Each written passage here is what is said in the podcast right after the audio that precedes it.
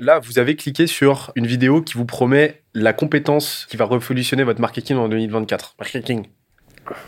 On va peut-être contextualiser. Pourquoi on est que tous les deux là Qu'est-ce qu'on fout Euh, pourquoi on est tous les deux Bah, Parce qu'on s'est dit qu'on allait faire euh, un épisode euh, sans invité, à deux, où on allait apporter un maximum de, maximum de valeur sur des sujets qu'on traite, nous, au sein de Scalysia, au sein de ce qu'on fait avec nos clients, et ainsi de suite, et qu'on allait partager tout ça à l'ensemble des, du peuple. Mais plus globalement, est-ce que ça n'en dit pas beaucoup sur le renouveau de notre ligne éditoriale, mon cher Jules? Ouais, si, si, euh, apporter quelque chose aussi de plus divertissant, euh, recentrer, recadrer sur la valeur, recadrer sur euh, ce qu'on fait au quotidien, qu'on puisse aussi traiter de sujets qu'on n'a pas forcément traités euh, auparavant, donc euh, pas que des sujets autour de l'entrepreneuriat, euh, peut-être des sujets de société, des débats, des outils, enfin voilà, plein de, de, de, rubriques différentes et, et qu'on puisse faire ça en co-animation, donc tous les deux quoi.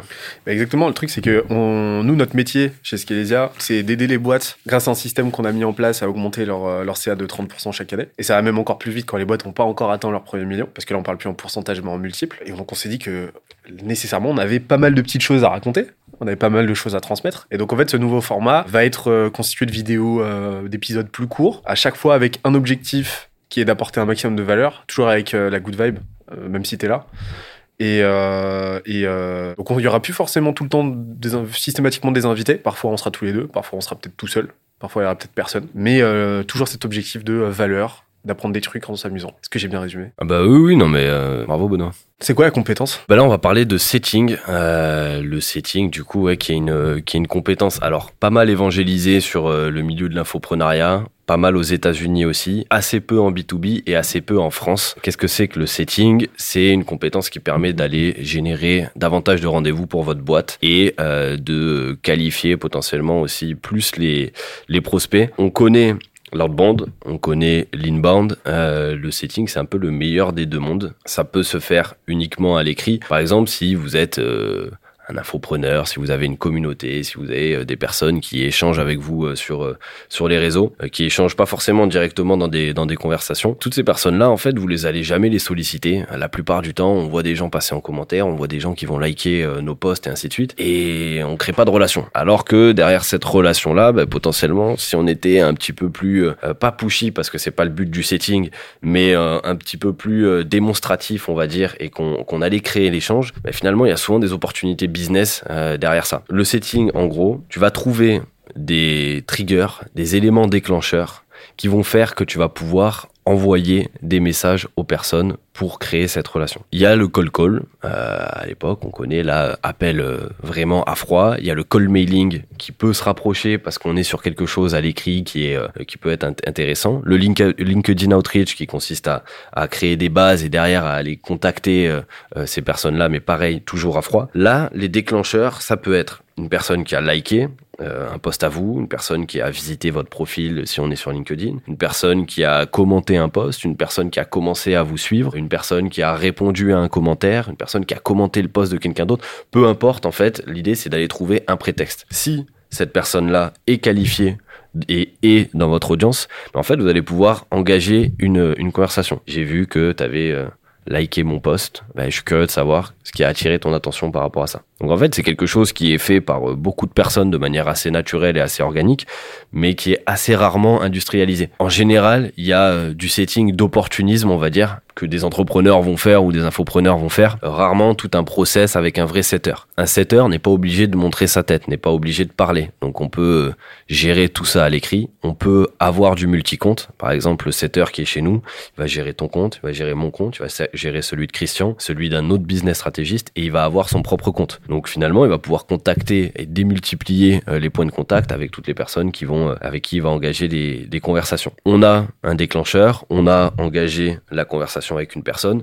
Maintenant, une fois qu'on a la conversation, l'idée c'est de créer une relation pour que la personne puisse se livrer, pour qu'il puisse euh, nous parler un petit peu de son business, qu'on aille un petit peu plus loin aussi dans la qualification. Et au cours de cet échange-là, ben, c'est voir s'il peut y avoir une opportunité de business derrière pour pouvoir faire basculer sur un rendez-vous qui là sera géré par un closer, un account exécutif, un commercial, enfin vous l'appelez euh, comme vous voulez en fonction de votre euh, votre secteur d'activité. Ça c'est une première approche du setting. Donc euh, vraiment sur ce côté inbound inbound setting parce qu'il y a aussi l'outbound setting. Donc l'inbound, on a trouvé une raison où on a trouvé en tout cas quelqu'un qui, euh, euh, qui, qui voulait qu'on aille lui parler, commande si tu veux recevoir tel contenu, ainsi de suite. L'outbound, là, on va arriver complètement à froid. Euh, J'ai vu que tu faisais ça. Euh, bah écoute, j'étais curieux de savoir comment tu gérais X, Y, Z. J'étais curieux de savoir euh, qu'est-ce qui t'a amené à faire comme ça et ainsi de suite. Et là, du coup, c'est quelque chose qui est un peu plus, un peu plus froid. Les deux peuvent tout à fait être combinés l'idée derrière quand même du setting,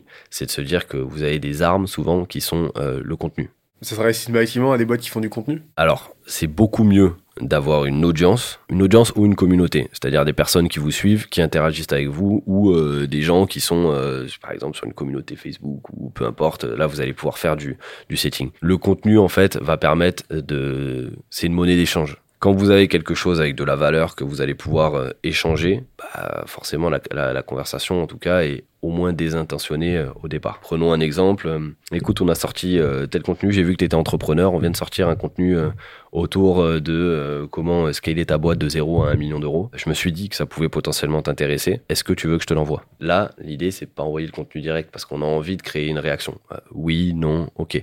Oui, ok, juste pour que, parce qu'on a plusieurs contenus, juste pour bien comprendre, toi, quel contenu pourrait être le plus pertinent pour toi, où tu te situes globalement. Et là, tu vas commencer à créer la relation. Tu gardes ce contenu-là que tu vas pouvoir envoyer à un moment dans la conversation, donc pour apporter de la valeur. Et l'envoi d'un contenu aussi va te permettre de gérer tes relances derrière. Trois, quatre jours après, euh, au fait, qu'est-ce que tu as pensé du contenu Euh, Est-ce que ça t'a parlé Est-ce que tu as pu le checker Et ainsi de suite. Donc tu vas avoir comme ça euh, des dizaines, centaines, parfois même milliers de conversations qui vont être en cours avec différents tags sur tes conversations, des conversations chaudes, des conversations froides, des conversations engagées, des conversations où tu as proposé un rendez-vous, etc., etc. Le contenu est indispensable, je pense quand même pour euh, pour euh, pour pouvoir euh, commencer à travailler du setting. Mais après, vous pouvez bosser uniquement sur la relation et et apporter de la valeur directement dans un échange. Ce sera quand même plus simple hein, pour pour créer cette relation d'avoir d'avoir du contenu. Là, pour donner un petit peu de contexte, on aurait pu mettre ça au tout début. Moi, je génère, pour, pour donner, donner un ordre d'idée, je génère bah, plusieurs euh, dizaines, voire centaines de milliers d'interactions Mhm. euh, par mois. En tout cas, je génère euh, quelque chose comme 4 millions, euh, 2, 2 à 4 millions d'impressions par mois, ne serait-ce que sur LinkedIn. Si je regarde là, j'ai euh,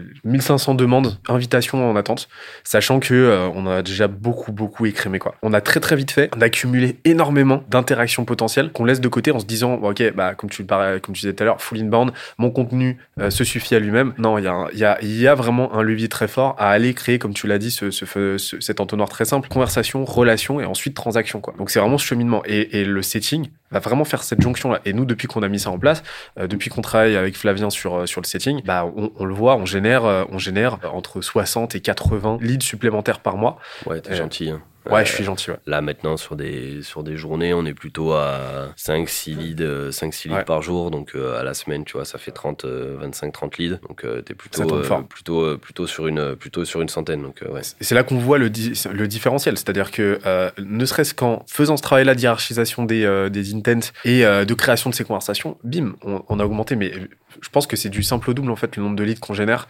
mensuellement grâce à notre contenu. Quoi. Au départ, euh, comme c'était quelque chose qui était euh, méconnu, euh, a mis un petit peu de temps justement euh, pour euh, convaincre et faire rentrer aussi le setting euh, dans la boîte. Je sais que ça a été des discussions quand on en parlait il y a, bah, il y a un an avec, avec Christian, avec toi. Et d'autant plus que ça a été un pari parce que ce qui est intéressant avec le, le setting, là, donc bah, on a un setter aujourd'hui, mais on pourrait en avoir euh, 3, 4, 5. Nous, en général, on a un modèle où d'abord on va structurer un pôle, d'abord on va mettre les fondations et derrière on va faire rentrer des gens pour pouvoir scaler ce pôle. On n'est pas euh, 3, 4, 5, 6 personnes d'un coup parce que sinon ça crée ça crée beaucoup trop de chaos. Là sur euh, sur le setting, Flavien, 22 ans, aucun background euh, en marketing, qui a fait euh, de la compta, mais qui est juste quelqu'un qui apprend très rapidement, qui est très curieux, qui sait créer du lien avec les gens, qui a déjà fait ça parce qu'il avait un petit compte où il documentait un peu sa stratégie qu'il avait lui sur de l'immobilier, sur de l'investissement, et aujourd'hui il est capable de générer une centaine de rendez-vous par mois. Est-ce que un SDR qui n'a jamais fait de call call absolument jamais qui arrive, qui a 22 ans, qui n'a même pas fait d'études dans la vente ou dans le marketing est capable de générer 100 rendez-vous par mois Non. Pourquoi? Parce qu'il y a une notion de timing en fait aussi dans le setting qui est que tu es à l'écrit. Donc quand tu es à l'écrit, ben, tu as le temps de réfléchir, tu as le temps de poser les questions avant de répondre aux personnes.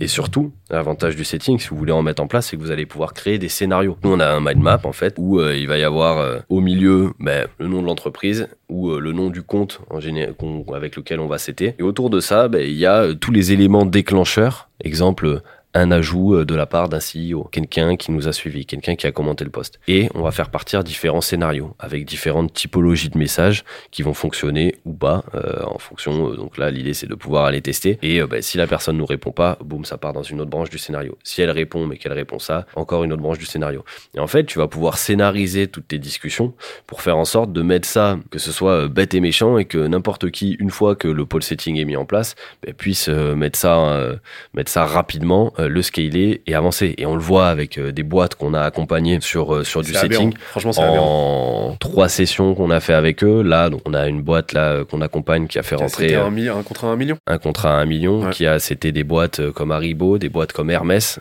sur LinkedIn, juste avec la stratégie et en quelques sessions. Donc c'est-à-dire qu'en trois sessions, en gros, il a euh, remboursé euh, fois 100 euh, fois 100 l'accompagnement juste avec cette stratégie-là qui était sous ses yeux et qu'on vient plugger très rapidement puisque tous les scénarios en fait on les a déjà fait. Donc derrière, n'importe qui est capable d'appliquer cette stratégie de setting si on comprend un petit peu voilà, il y a des choses à faire, il y a des choses à ne surtout pas faire et l'idée c'est de faut surtout pas faire? Bah, ce qu'il faut surtout pas faire, c'est être trop pushy, c'est casser la posture, c'est croire que aussi T'as des exemples de Ouais, alors trop pushy qui casse sa posture? Euh, ouais, bah alors euh, déjà envoyer euh, envoyer directement le contenu, pas pitcher trop rapidement ton offre alors que il y a pas d'intérêt, répondre trop rapidement.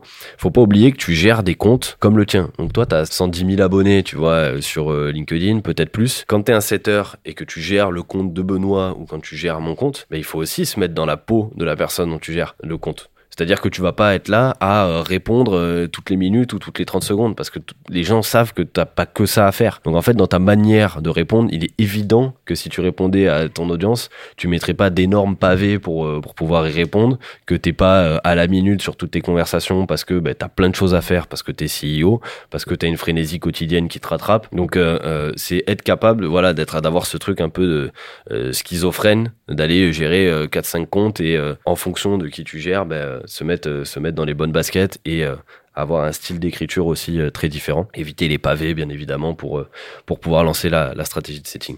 C'est un chat, c'est une conversation, donc l'idée c'est de pas polluer les gens.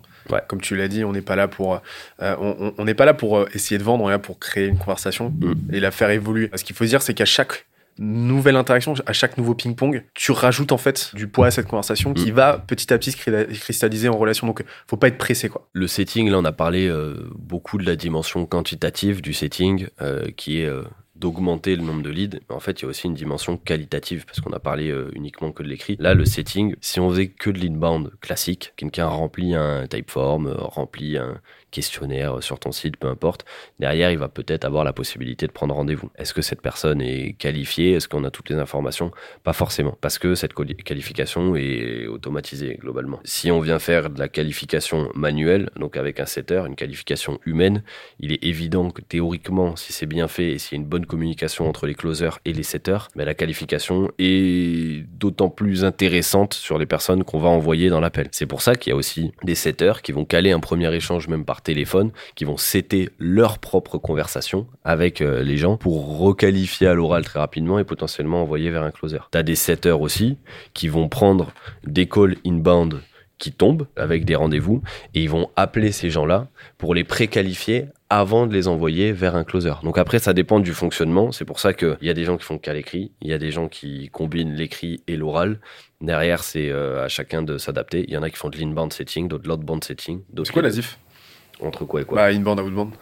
Euh, ben, comme je te disais tout à l'heure, tu as euh, l'inbound qui est euh, vraiment basé sur des éléments déclencheurs ou des gens qui viennent te parler en direct et il s'agit d'aller traiter des conversations. L'outbound, tu vas qualifier, définir des personnes, des audiences cibles que tu as envie d'aller chercher et derrière, tu vas trouver un prétexte, même s'il n'y en a pas forcément en élément déclencheur, pour pouvoir créer la relation avec eux. Ok, donc en, gros, ça peut reposer sur des, des trucs aussi simples que aller commenter un de leurs posts, par exemple? Ouais, bah, ça c'est. T'as des exemples de petites stratégies, de petites tactiques à. Hmm. Ouais, ça c'est plus, euh, on va dire, du social warming, si on doit mettre des termes un peu surtout. Tu vas faire en sorte de t'exposer, donc cet effet de simple exposition, ce biais de, de, simple exposition. Très sous-côté. Très sous-coté. Euh, en gros, pour euh, la faire courte, euh, plus quelqu'un est exposé à un message ou à une personne, de manière positive ou négative, plus son sentiment envers cette personne ou cette chose sera positif. D'où l'idée de, des Coca, des McDo, de vous fracasser de pubs de partout. C'est pour ça qu'on arrive à se supporter maintenant. Voilà, exactement. Ouais.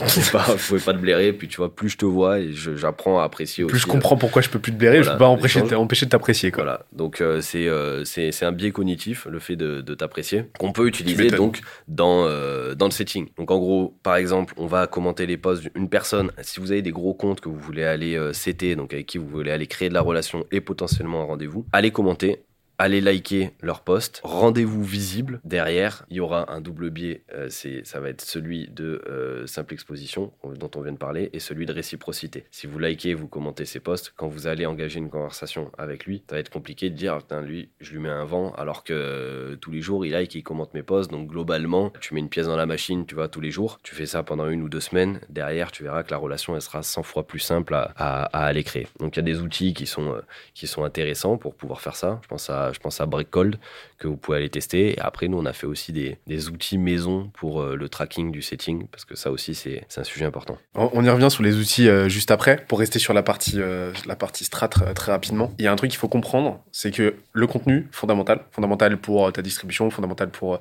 véhiculer ton positionnement, pour véhiculer, pour renforcer ta brand, fondamental, ok, mais ça prend du temps. Ce qu'il faut savoir, c'est que le setting, il faut le concevoir comme un coefficient multiplicateur de ton contenu. C'est-à-dire que c'est logarithmique si tu associes à chaque pièce de contenu que tu publies un temps alloué au setting. Si par exemple, euh, pour chaque contenu, tu te dis, OK, je fais 30 minutes de setting, tu vas pouvoir décupler, mais littéralement potentiellement décupler et retomber de ce contenu. On l'a vu tout à l'heure. Le setting de notre côté nous permet de x2, euh, x3 le nombre de leads générés par euh, le biais de notre, le biais contenu LinkedIn. C'est juste, c'est juste gigantesque. Quoi. Il faut vraiment le voir comme ça et il faut vraiment le voir comme l'opportunité de vraiment faire performer notre contenu, son contenu à notre à son plein potentiel tout simplement. Faut vraiment pas le voir comme une euh, comme une comme un point, une liability. Non, au contraire, c'est euh, c'est même l'occasion de publier moins de contenu pour générer plus de résultats.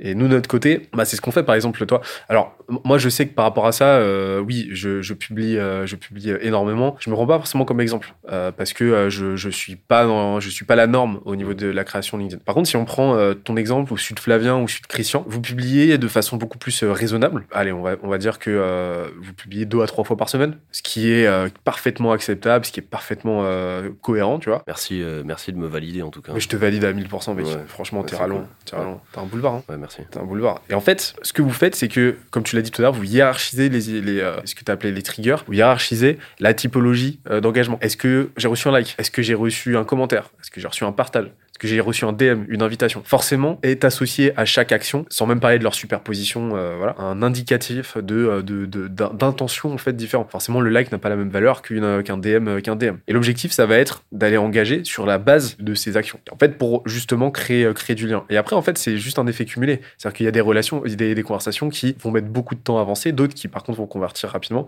L'objectif, par contre, c'est cette logique d'input constant, de créer le plus de conversations qualitatives possible pour laisser les choses se faire au fur et à mesure. Le voit sur, sur des profils normalement actifs, ça génère beaucoup, beaucoup d'opportunités et beaucoup plus qu'avant qu'on se mette à le faire. J'ai remarqué un truc, beaucoup d'échanges se structurent euh, de, de, de, manière qui est, systématique. Premièrement, il y a, a l'échange qui se crée, tu vois, donc faut, faut, faut générer, faut, faut trigger l'échange, tu vois, donc tu as une accroche qui te permet de lancer cette conversation. Ensuite, ça, ça fait toute la diff. On va demander la permission à l'interlocuteur de poser une question souvent. Salut, euh, salut, euh, prénom. Euh, j'ai vu que tu avais liké ce contenu. Je peux me permettre de te poser une question, s'il te plaît? Ça, ça fonctionne extrêmement bien. Mais c'est, contre-intuitif, hein. c'est, pas un réflexe. Celle-là, c'est la secret sauce. Hein. C'est la secret sauce. Pourquoi, pourquoi c'est la secret sauce? Parce que tu sais pas ce qu'il y a derrière une question. quelqu'un qui m'envoie, moi, salut, salut, j'ai vu que tu étais entrepreneur. Est-ce que tu me permets que je te pose une question? Est-ce que il va me prospecter. Est-ce qu'il va me proposer le partenariat de ma vie? Est-ce que euh, c'est un client qui va me poser une question sur un produit? Donc en fait, tu es obligé, la curiosité t'oblige à répondre à minima. Et derrière, c'est l'icebreaker en fait il est euh, il est absolu tu vois. Et derrière euh, t'as plus qu'à t'as plus qu'à embrayer de la bonne manière quoi. Et après là tu euh, alors j'ai noté je m'étais noté parce que tu sais j'aime bien faire des frameworks. Je m'étais noté pitch. Alors pitch c'est pas forcément pitcher ton produit. C'est pitcher ta demande à l'instant T. Donc ça peut être effectivement ta, ta question. Ça peut être pitcher oui ton produit. Après c'est un goûter. c'est un goûter. Un goûter un, goûter. Mec, tu me fais sourire là-dessus. Franchement, c'est problématique là. Je l'ai tenté, je l'avais en tête depuis que tu avais sorti le framework pitch. Mais bah, donc, euh, donc tu as la partie pain au lait, quoi. Après, tu as, euh, as, ton hook. Donc là, le hook, c'est à partir du moment où euh, la conversation s'est faite, le hook, c'est comment est-ce que tu fais pour amener, parce que l'objectif, c'est de, de, faire sortir la relation d'interlocuteur du chat LinkedIn pour aller vers un appel, pour aller. Donc le hook, c'est donner une bonne raison à l'interlocuteur de se planifier un créneau. Quoi. En gros, lui proposer en fait cette évolution et lui faire comprendre l'intérêt pour lui de sortir de, euh, de, sortir de LinkedIn pour aller dans une visio. Et dernièrement, bah, ces conversions, ok, bon, bah, maintenant, euh, tu, tu convertis le truc. Il faut se dire que euh, ces personnes, elles seront là quoi qu'il arrive. Au-dessus, tu as l'outbound, enfin, tu as l'inbound, tu as les gens qui vont rentrer de même. En dessous, en gros, tu as l'outbound, c'est des gens qui te connaissent pas et que tu vas aller chercher. Puis au milieu, tu as toutes ces personnes-là, en fait, qui interagissent avec toi quotidiennement, mais où il n'y a pas euh, ce déclic, il n'y a pas cette conversion, mais pour euh, X raisons. Parfois, les raisons, elles sont débiles. C'est juste que soit c'est pas clair sur ce que tu fais, soit ils se sont dit, ben, de toute façon, je le vois tous les jours, donc euh, il y a ce truc-là de je vais pas l'oublier, je vais le garder en tête parce que il est là, je vois son contenu, puis quand je pense que ce sera le bon moment, ben voilà, le bon moment où vous pouvez aller le créer, aller créer un échange, aller créer une conversation. Tu, tu sais jamais l'opportunité qu'il y aura derrière une conversation. L'idée aussi d'être désintéressé, c'est de s'ouvrir à plein plein de choses. Après, tu as des gens qui disent, euh, bah, euh, il y a un partenariat, il y a un sponsoring, euh, au pire, tu vas découvrir un outil, tu vas découvrir une belle boîte, cet entrepreneur il va pouvoir te recommander. L'idéal, bah, tu vas peut-être avoir, tu vas peut-être avoir un rendez-vous, mais tous ces gens-là, c'est hyper important d'aller échanger. Et derrière, au pire des cas, ils te le rendront parce que vu que tu as parlé avec eux, ben, quand ils vont voir tes posts LinkedIn, il y a une intimité qui s'est créée. C'est plus la personne qui like et uniquement qui commente tes posts,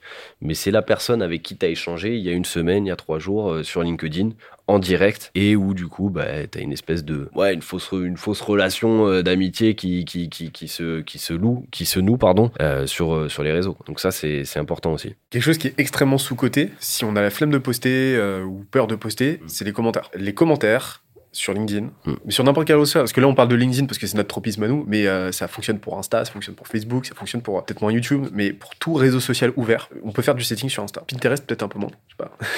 je, je, sais pas, franchement euh, YouTube tu peux faire, Insta tu peux faire, Facebook, Twitter tu peux faire. Nous on est en train de tester euh, des nouveaux canaux de, de setting. Tu peux setter par mail. Mais tu peux setter, ouais, tu peux setter surtout. Et, et en fait, le commentaire est extrêmement puissant parce que tu te grèves déjà sur la base d'un post qui a qui a été publié, donc tu peux rebondir. Tu bénéficies de son momentum par définition, et c'est pas si compliqué de, euh, sortir, de sortir du lot, publier un commentaire à forte valeur ajoutée qui va aller faire un top commentaire. Ben je sais. Alors attention, tu vois, aussi euh, le c'est pas c'est pas si compliqué. Je me rends compte qu'il y a beaucoup de personnes quand même qui ont du mal, ou alors il y a ce syndrome, tu vois, du mauvais top commentaire où tu sens que la personne, elle était là, euh, genre, elle rigolait dans son coin quand elle était en train d'écrire son truc. Elle appuie sur entrée, puis euh, zéro like, et en fait, euh, elle a voulu forcer un truc qui était pas forcément hyper naturel, soit dans la blague, soit dans le truc. Et bon, ben, c'est moyen parce qu'ils essayent de répliquer ce qu'ils voient sur d'autres top commentaires de personnes qui eux maîtrisent pour le coup soit l'humour, soit cet art du top commentaire. Parce qu'après, tu prends ton truc et monomaniaque. Hein. T'as envie de faire de l'humour et ton top commentaire c'est de l'humour ben go, il y en a, ils prennent le truc de la valeur. Ils voient euh, des postes, euh, je sais pas, des postes commerciaux. Ben, dès qu'ils voient un poste commercial, moi, je vais essayer d'apporter un maximum de valeur justement aux commentaires pour euh, apporter un complément, un complément d'information, tu vois, sur le poste. Donc après, tu as différentes typologies aussi de, de top commentaires, mais c'est pas naturel non plus pour, pour tout le monde. Mais tu as trois reflags, hein. les trois petits points dans les commentaires. Si tu as trois, des points d'exclamation, trois petits points, et l'emoji foufou, Ouais. Tu vois l'emoji foufou Ouais, ouais, je vois très bien. Le chapeau chapeau aussi. Le chapeau chapeau. Ouais, mais t'as un, public. T'as un public. J'ai jamais vu un top com, euh, un top commentaire avec, euh, avec un chapeau chapeau. Il y a un public, mec. C'est très niché, mais il y a un public. La famille de Christian. Christian qu'on embrasse. Si vous mettez ça dans un commentaire, vous êtes sûr que euh, ça va pas très bien se passer.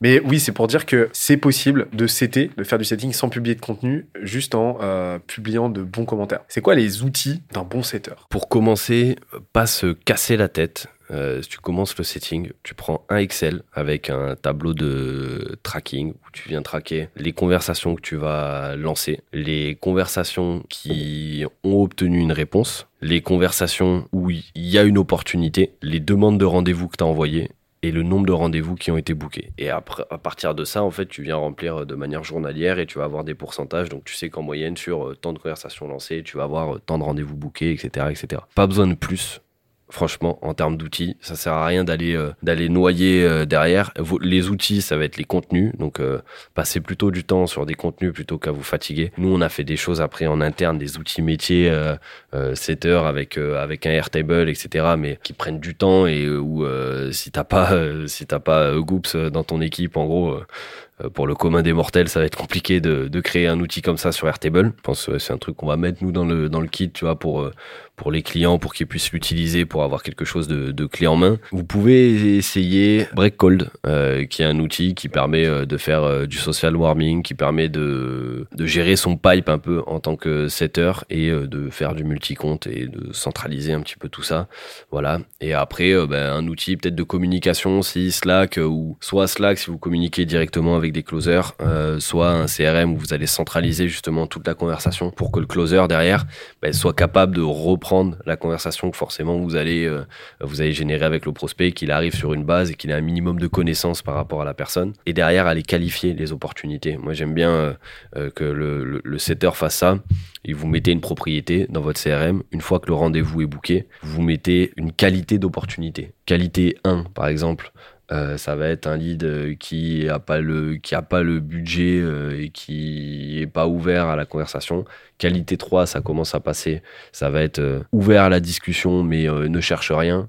Qualité 4, ouvert à la discussion et à un sujet à traiter en direct pendant l'appel. Qualité 5, nous connaît et mature en fait sur ce qu'on propose, euh, sur ce qu'on fait. Et euh, qualité 6, euh, c'est ce qu'on appelle un hot lead ou un referral ou autre. C'est carrément quelqu'un qui est recommandé, qui connaît nos prix, qui a un besoin et qui est presque venu nous, nous, nous, poser la question en direct pour, pour pouvoir bosser avec nous. Et en fonction des qualités justement de prospect, ben, le closer va pouvoir s'adapter, adapter aussi son discours à la personne en fonction de la personne qu'il a, qu'il a en face. je rajouterais ouais, un, un, outil qui te permet de visualiser. On en parlait tout à l'heure du, du map et tout. Ah ouais. visualiser et de centraliser, bah, mm. de en fait. Ou la conversation, une sorte de gain Ouais, une psychole. Mais ça, c'était pas très visuel sur un Notion ou quoi, mais un peu plus compliqué. Ouais, Notion, ouais, euh, Google Doc. Un, outil de documentation en fait. Ouais. Et je pense qu'on est pas mal là. Quelques petites regos pour terminer. Là, par exemple, quelqu'un qui a un entrepreneur qui a une heure euh, devant lui euh, chaque jour pour CT tu recommanderais quoi? Euh, De définir un nombre de conversations engagées par jour. parce qu'en fait, il y a un vrai, euh, un vrai effet cumulatif avec le setting. Euh, premier jour, vous avez 20 conversations de lancer, vous en relancez 20, 20, 20, 20 par jour. Bah déjà, en une semaine, jour ouvré, vous avez une centaine de conversations qui sont, en tout cas, de messages qui sont envoyés. Derrière, vous allez voir combien de conversations sont lancées, mais c'est un vrai travail d'organisation pour savoir à quel moment vous allez relancer les gens, à quel moment vous allez gérer justement vos discussions avec les personnes, qui est qualifié, qui n'est pas qualifié, comment vous allez taguer vos conversations. Il y a euh, l'outil euh, d'ailleurs bah, de, de Walaxy, Piwa, qui est qui permet aussi de faire une espèce de voilà messagerie LinkedIn un peu sous, sous stéroïde si vous êtes sur LinkedIn et qui permet de voilà d'aller taguer, d'aller s'organiser, de programmer des messages, de programmer des rappels et ainsi de suite. c'est un peu moins connu que l'outil Walaxy en lui-même, c'est une extension qui est efficace. Donc bien s'organiser et commencer à mettre une, une rigueur sur sur l'input.